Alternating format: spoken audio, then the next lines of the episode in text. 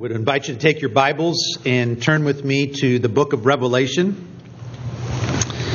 Uh, the book of Revelation is the last book of the Bible, and we are finishing up the second to last chapter in the last book of the Bible, Revelation chapter 21. Uh, we'll be looking at verses 22 through 27.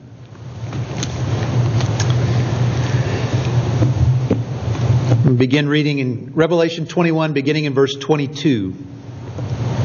John, continuing in his vision, says, I saw no temple in the city, for its temple is the Lord God the Almighty and the Lamb. And the city has no need of sun or moon to shine on it, for the glory of God gives its light, and its lamp is the Lamb. By its light, will the nations walk, and the kings of the earth will bring their glory into it. And its gates will never be shut by day, and there will be no night there. They will bring into it the glory and the honor of the nations. But nothing unclean will ever enter it, nor anyone who does what is detestable or false. For only those who are written in the Lamb's, but only those who are written in the Lamb's book of life. Let's pray together. Our Father, we pray as we do each time we come to your word that you would open our eyes to see wonderful things from it. In particular today, help us to catch a glimpse of this vision of what the new heaven and the new earth is going to be like. Help us to see not only what it's going to be like, but what we will be doing as we gather in that place for all eternity and remind us of the good news of the gospel that qualifies your people to be present in heaven forever and ever. All this we pray in Jesus' name. Amen. Tomorrow and tomorrow and tomorrow creeps in this petty pace from day to day to the last syllable of recorded time. And all our yesterdays have lighted fools the way to dusty death. Out, out, brief candle. Life's but a walking shadow, a poor player that struts and frets his hour upon the stage and then is heard no more. It is a tale told by an idiot, full of sound and fury, signifying nothing. Those words probably uh, ring familiar in many of your ears. It's the famous soliloquy from Shakespeare's Macbeth. Those are the words that Macbeth uh, uttered shortly after he found out that his wife was dead. And as Macbeth considered and uh, thought about all that he had envisioned that he wanted life to look like, he is consumed with a sense of the meaningless and the purposelessness of life. He says, Life is a tale that is told by an idiot, full of sound and fury, signifying nothing. Life might be full of events and activities and things that we go through, but in the end, it is simply meaningless. Life is empty. Purpose in this life is but an illusion. A pastor acquaintance of mine pointed out an interesting insight into this soliloquy. For Shakespeare, Macbeth was a tragic figure. And in Shakespeare's context, Macbeth was an extreme. His declaration of hopelessness would have been shocking and blunt to those who were listening. But in our context, in our culture today, Macbeth's comments are much more commonplace. They're not that unusual. If God and the truth of His Word are removed from the equation of life, then Macbeth's conclusions actually make sense. But these thoughts that Macbeth uttered are thoughts that arise not only from those who are seeking to find meaning and purpose in life without God, they also come from God's people at times. Times of suffering and trials bring these questions to the forefront, even for believers in God. And the book of Revelation was written to a group of Christians in the first century in the area that we call Asia Minor. And these were Christian people that were dealing with suffering and persecution and all kinds of trials in their life. And certainly they were tempted to wonder what's the point? What's the purpose? What is the meaning? Where is God in any of this? And so God gave them this letter, the, the letter of Revelation, to remind them of what is true that God is at work in His creation, that He is in control, and at the end, He wins. And how much of a blessing it is that he ended this wonderful letter of Revelation with this incredible picture of what is coming for those who are God's people the new heaven and the new earth, the, the new and holy city, Jerusalem. He finishes with this picture of what is coming in order to help God's people to persevere to the end and to remind them that there is indeed purpose and meaning in this life. We are in a season of suffering and trials too today, albeit much less than the people of the first century were enduring. But still, it's a difficult season for us. And those who try to make sense of life, who try to think of meaning and purpose in life without God, are asking questions in the midst of the suffering and the difficulties and the trials. They, they are asking good questions to what is the purpose of life? What is important? And Revelation 21 is a great place to go to answer those questions. But Revelation 21 is also important for those of us who are Christians to get a picture, to get a reminder of what is coming, of the new heaven and the new earth. That when Jesus returns, this is our eternal destiny. It's meant to fill God's people with strength and hope that we might persevere to the end and persevere even through the most difficult of trials. The last few weeks, we've been looking at this vision that John gets of heaven. And we've been thinking about what he says about the new heavens and the new earth, and we're going to continue that today. And today, as we try to get a glimpse of that, to be filled with a sense of purpose and meaning in this life, let's look and see what he tells us about what heaven will be like. And let's also look and see what he says of what we will be doing when we get there. And then let's also talk about who it is that gets to go. So, first of all, what does John see and what does he tell us about what heaven is going to be like? Now, when the people that were reading this for the first time heard verse 22, where it says that John saw no temple in the heavenly holy city of Jerusalem, that would have been very strange. It would have been very surprising to those people in the first century hearing this. Pretty much every city in the ancient world had some form of a temple, a place for people to meet with their various gods that they believed in and perform various religious rituals. But especially it would have been surprising for believers, Christians in the first century, to hear that there's no temple in heaven. That the concept of a temple has such a long and rich history in the Bible.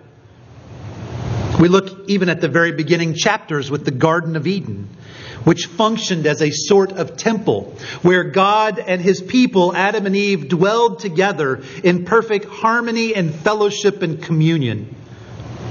Later in Genesis, we read about how Moses was told to build a mobile temple, often referred to as the tabernacle, for God to use in the midst of the wilderness. Later, as God's people settled in Israel, Solomon was given instructions to build a permanent temple that became a source of great joy for the entire nation. After God's people were sent into exile because of their unfaithfulness, because of their unwillingness to repent and to turn to God, they were sent into exile. And when they returned from exile, they were given instructions for building a new temple in the new city of, of Jerusalem. And then when Jesus arrived, we are told that he tabernacled among us. He came and dwelled with the people. And he even called himself the temple. And then after Jesus resurrected from the dead and ascended back to heaven, the Apostle Paul says that now the body of Christians is a sort of temple for the Holy Spirit. And we have the Apostle Peter as well, speaking about Christians being God's spiritual house.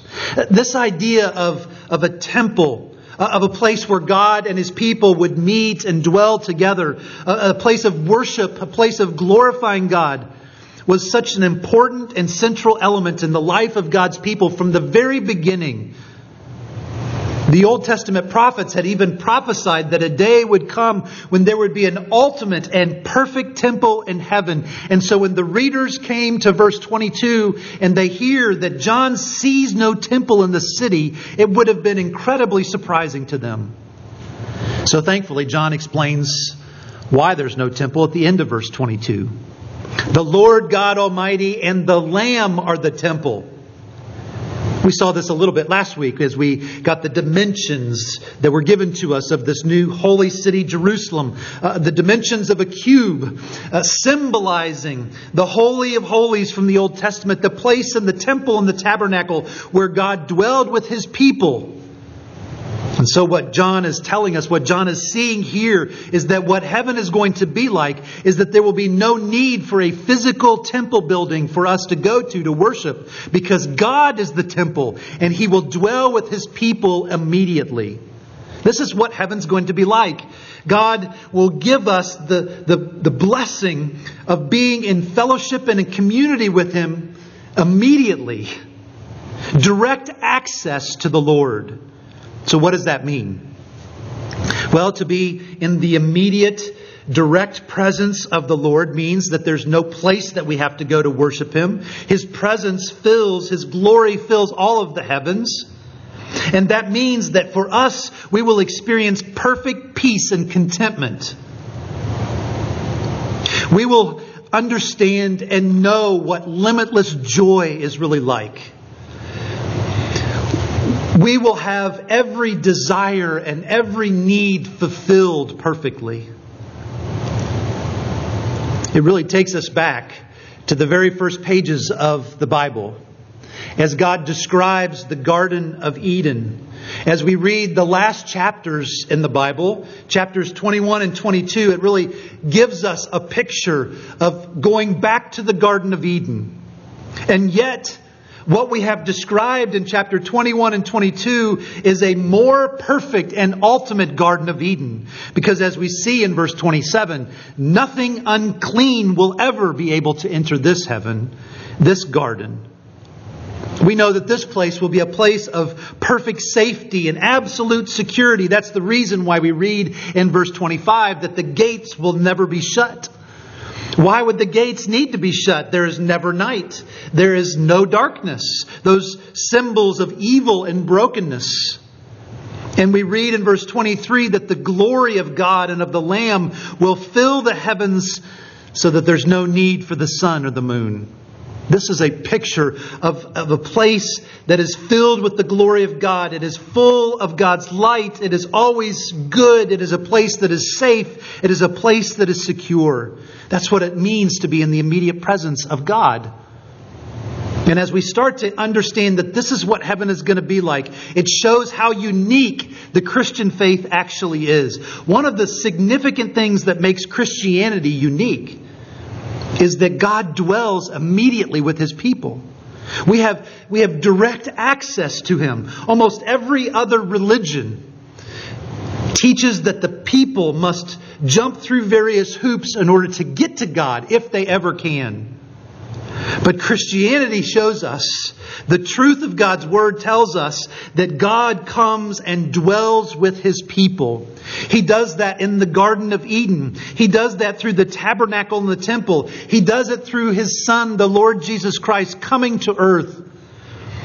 And we have this promise that one day forever, we will have immediate and direct access with our Father in heaven. Christianity is unique. Dr. Michael Kruger, who is the president and one of the New Testament professors at Reformed Theological Seminary in Charlotte, has said this Eschatology, which that's just a big theology word, which means the study of the end times, of what comes at the end. Eschatology is not so much about millennial positions or the structure of Revelation, but it is primarily about the problem of evil and how that problem will be solved. Eschatology is about how one deals with the sad things in this world. Everyone ha- has an eschatology. Christian, atheist, agnostic, Hindu, everyone has to give an account for how evil will be dealt with. The question is whether their eschatology is coherent and compelling.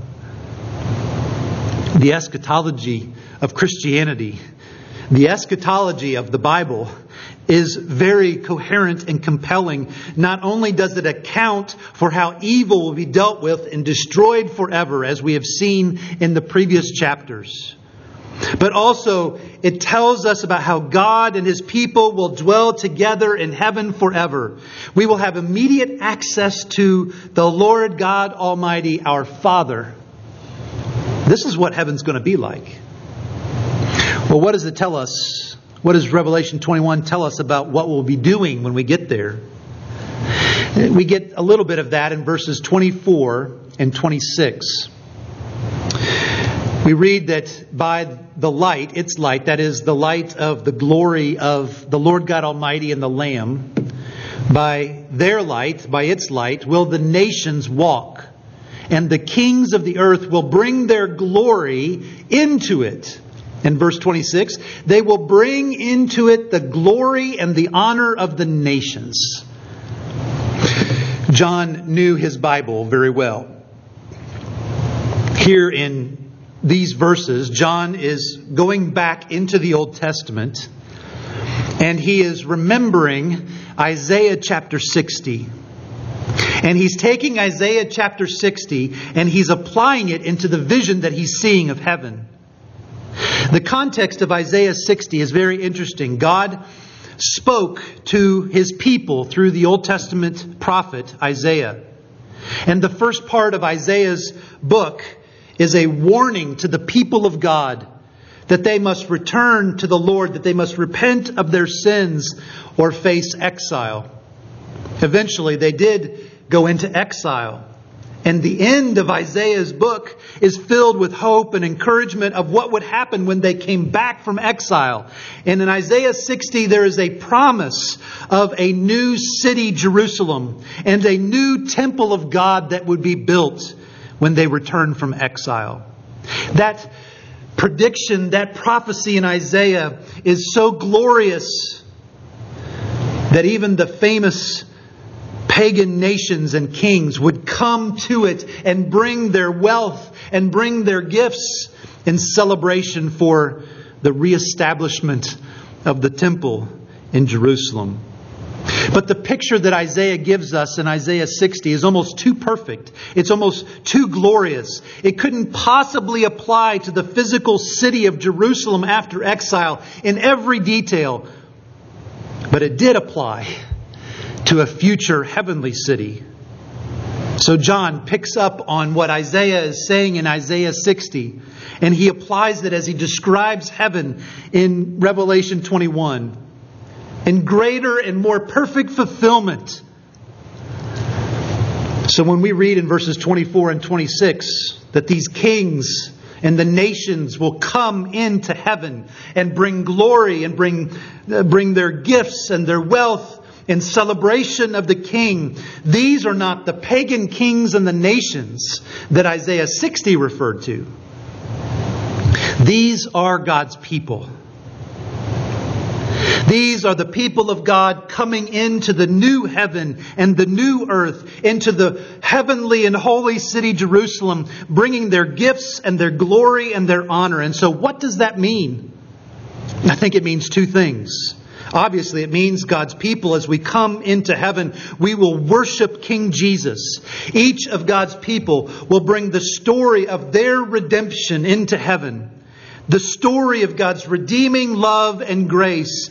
And heaven will be full of the worship of the Lord God Almighty and the Lamb for the work that He has done in creation and redemption.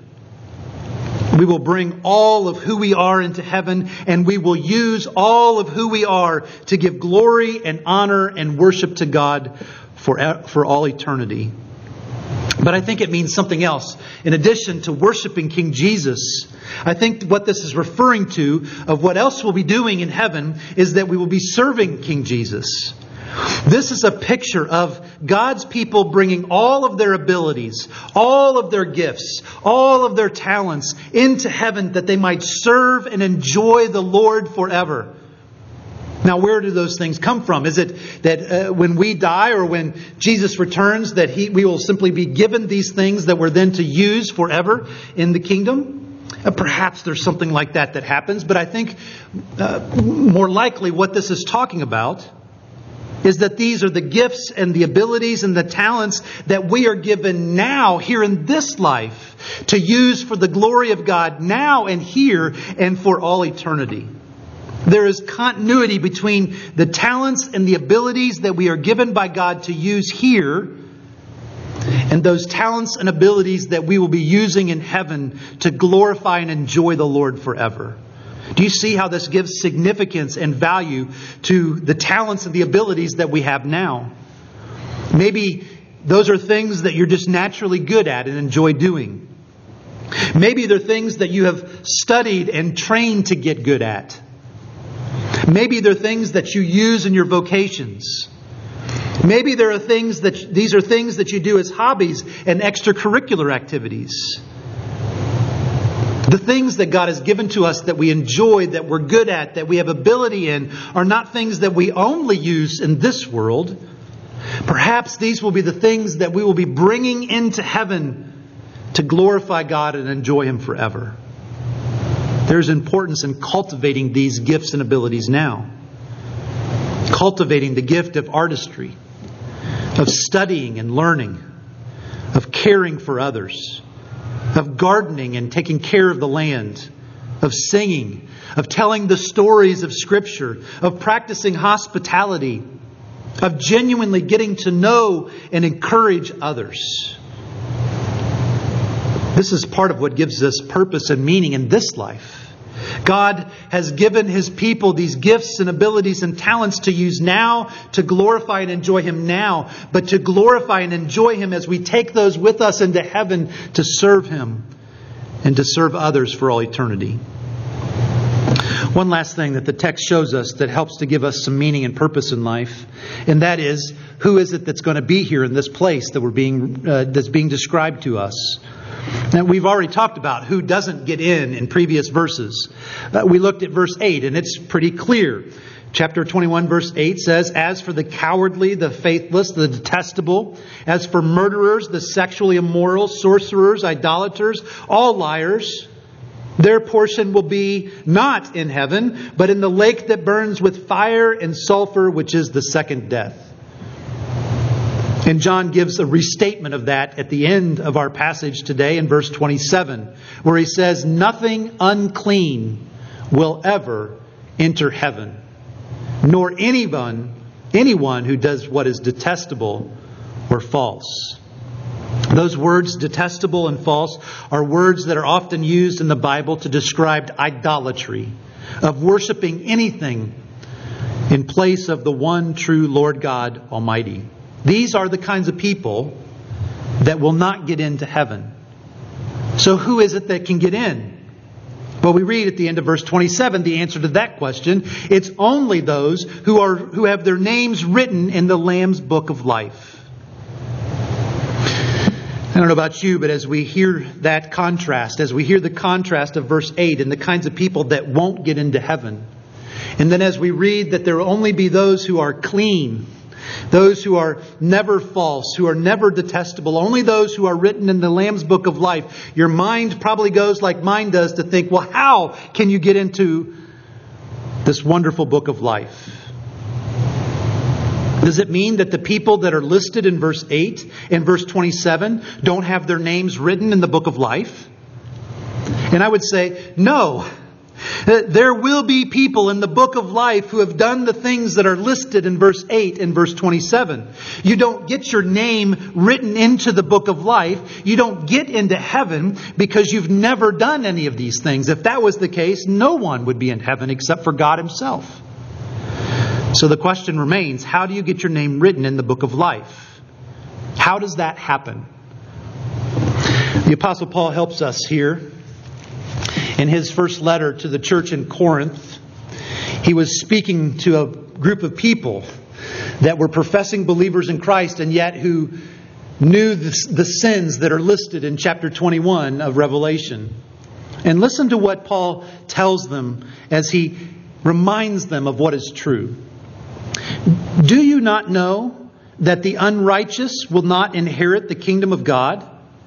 Do not be deceived. Neither the sexually immoral, nor idolaters, nor adulterers, nor men who practice homosexuality, nor thieves, nor the greedy, nor drunkards, nor revilers, nor swindlers will inherit the kingdom of God. And we go back to what Revelation 21, verse 8 says, and we see these lists lining up very, very closely. And we wonder, well, where's the hope in that? Well, we read what Paul says right after those words. And such were some of you. But you were washed. You were sanctified. You were justified in the name of the Lord Jesus Christ and by the Spirit of our God. Ah, there is the answer for how one's name can be written in the book of life. You must be washed. You must be cleansed by Jesus justified by the Lord Jesus Christ, which means having your sins paid for in full, being declared righteous in the sight of God for all eternity, and that only comes through faith in the person and the work of Jesus Christ. If you are united by faith to the Lord Jesus Christ, then you have your name written in the Lamb's book of life for all eternity. And everything that we see in Revelation 21 will be yours to enjoy. There's an interesting made up story. I don't know where it originated. I actually looked it up again this week and couldn't find its uh, place that it originated. It's not exclusively a Christian story, but it points to something that we see here in Revelation 21. The story goes like this A young woman went to her mother one day. The young woman had been dealing with a lot of difficulties in life, a lot of trials, a lot of suffering. And so she went to her mother and she began to explain how discouraged she was, how despondent she was, unsure she was going to be able to make it through, tempted to give up and to give in tired of fighting and struggling. The mother took her daughter tenderly to the kitchen. The mother took three pots and filled them with water, turned the stove on, and put the pots on the stove. She then waited for the water to boil. She didn't say a word to her daughter. But after about 20 minutes, she turned off the burners and she took a group of carrots and she put it into the first pot. And then she took an egg and she put it into the second pot. And into the third pot, she took some ground coffee beans and she put it into the third pot. And again, she sat down without saying a word to her daughter. After several minutes, she got up and she fished out the carrots and the eggs and she put them into a bowl. And then she took the coffee and poured it into a cup. And she turned to her daughter and she asked her daughter, What does this mean? The daughter went and looked at each of the things and she says, Well, I see carrots, I see eggs, and I see coffee. Her mother told her to take one of the carrots and to feel it.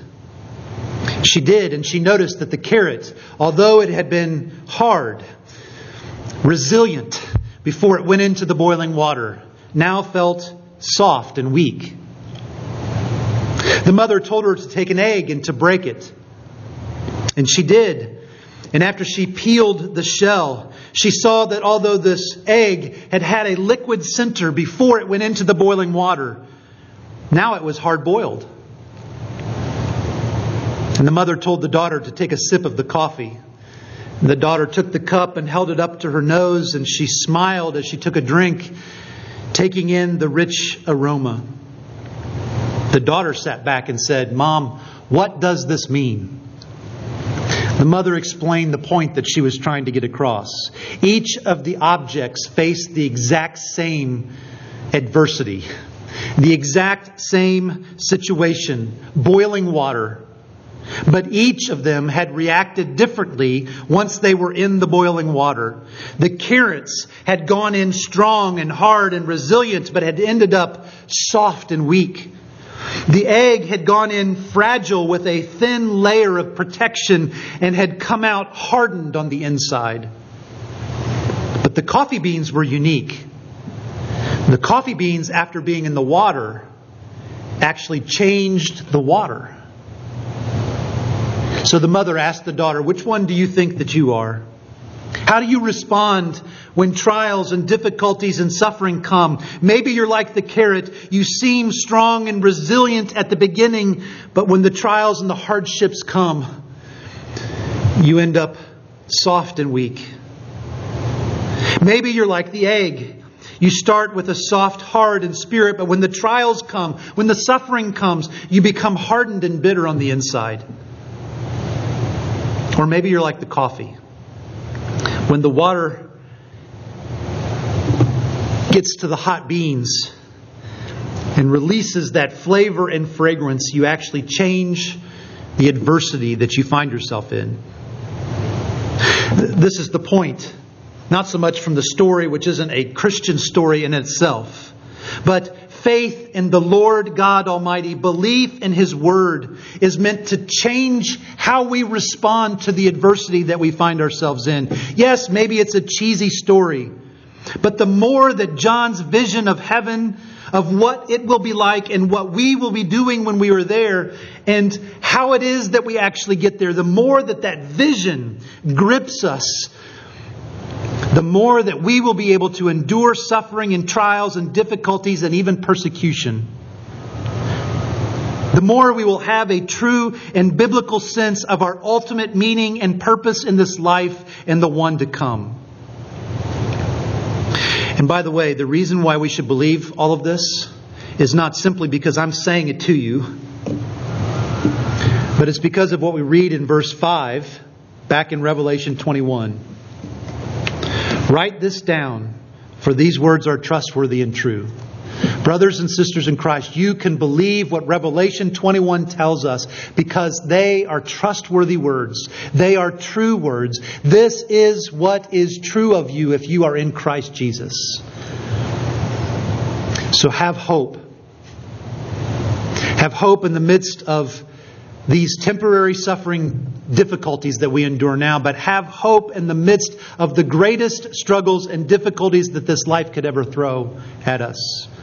Have hope that one day what we read about in Revelation 21 will be true of us. And so that helps to give us meaning and purpose now as we live in this life, waiting for that day to come. Let's pray together.